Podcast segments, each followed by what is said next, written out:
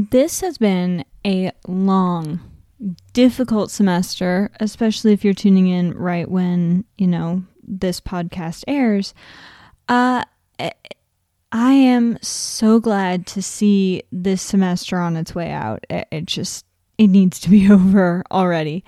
Uh, but you know what? For those of us who are knee deep in R T I, we need to be thinking about what do we need to do to wrap up this semester and prepare for next. Welcome to Reaching Struggling Learners, episode twenty-eight. Today, we're going to talk about some of the end of semester habits to get into so that you can be prepared for next semester, you know, before you go on break.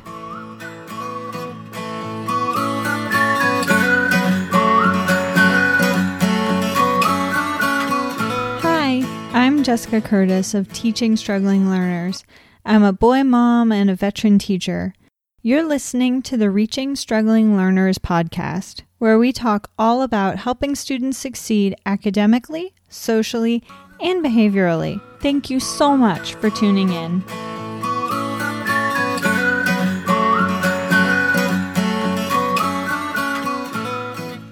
This has been a really, really, really, really, really long semester. If your district is anything like mine, there has been a lot of back and forth between virtual, in-person, mixture of both. Like, it's a little crazy. All this back and forth has been so frustrating and exhausting, like just exhausting. Then when I think about all the behaviors that have been created, you know, from the students and the teachers, oh, and the parents, don't forget about them, because all that all the anxiety the students and the teachers are dealing with, oh gosh, this semester just, it needs to come to an end just so that the teachers can have a legitimate break. But before we can go on a highly, very highly deserved break, we need to do a few things to wrap up this semester so that we don't have tasks haunting us when we come back from break, or, you know, keeping us up at night during break if you're like me.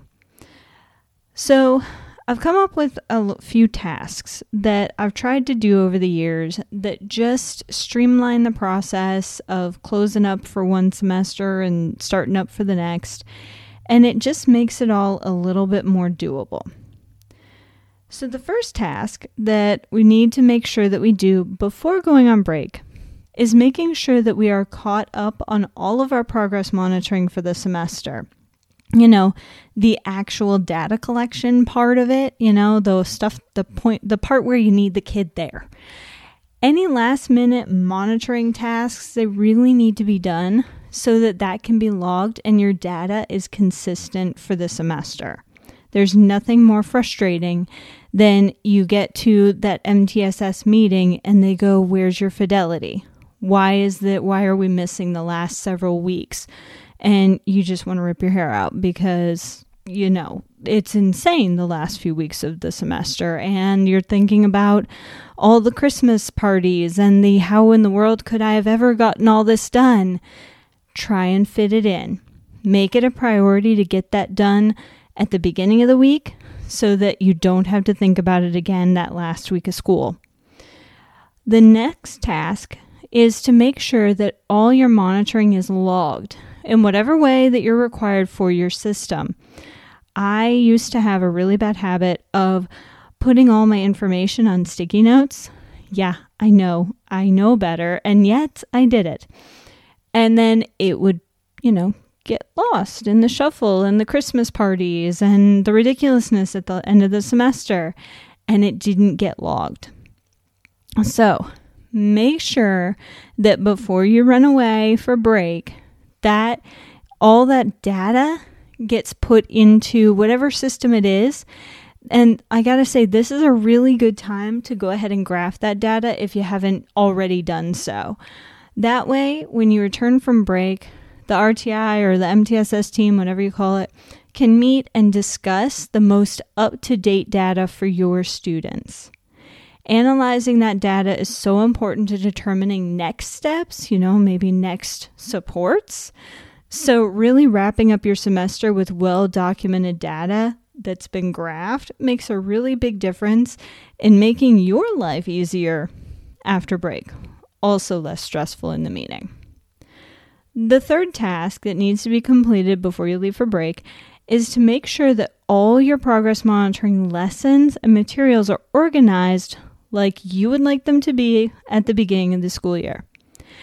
I know, you heard that and you thought, yeah, right, like I'm going to take time to do this before busting out of here on break. And you're thinking about just shutting off this podcast, but seriously, please bear with me on this. If you take a few minutes between now and when you leave for break, each time you work with your progress monitoring groups or whatever, to put your materials back in an organized way. Getting it all organized will take much less time than you think. I know it's super just daunting to look at the pile of materials or what have you, but just like with our students, small improvements over time do really make a big difference. And I've timed myself. If I just kind of keep at it a little bit every day, that last, you know, last day of organization before I bust out on break, it usually takes me like five, ten minutes. So really, it does make a big difference if you start early and just start kind of cleaning up some of it.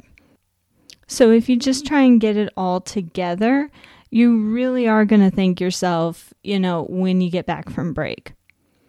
The fourth and final task that we really need to be complete before we leave for break is to leave all our work in the classroom when we leave the building. Yeah, I said it.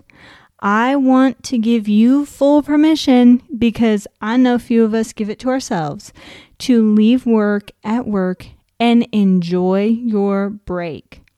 Teachers, you have worked incredibly hard this semester to unco- overcome impossible odds and teach through a pandemic, by the way. You teachers are superheroes. You are a superhero. You are a miracle worker. You are amazing. And you are freaking exhausted.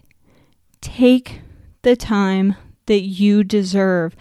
You've earned it. But more importantly than you've earned it, you deserve it. That whole you can't fill somebody's empty cup if your cup is empty thing, it's true. There is nothing wrong with taking your break to take care of yourself. So I really want to encourage you, if you do nothing else from listening to this podcast, please plan to leave your work at work over the break. If at all possible, don't even bring home your work bag. That bag will do nothing but stress you out over the break. And if you choose to open it, then it's going to suck time away from you that you could have been used using to restore your energy, your health, your zen, whatever you want to call it, after this incredibly trying, impossible semester. Please give yourself permission to enjoy your break, to practice self-care, even if it means coming back to a mess after break. You're not going to regret the break, but you might regret holding on to that stress. I really hope you have a good few weeks as you wrap up your school year, the semester, and not only survive, but thrive as you work through this time.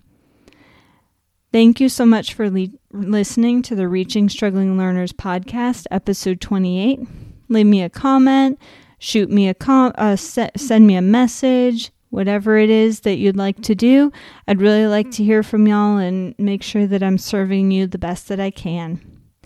Until next time, may your coffee be strong, your students calm, and your classroom COVID-free.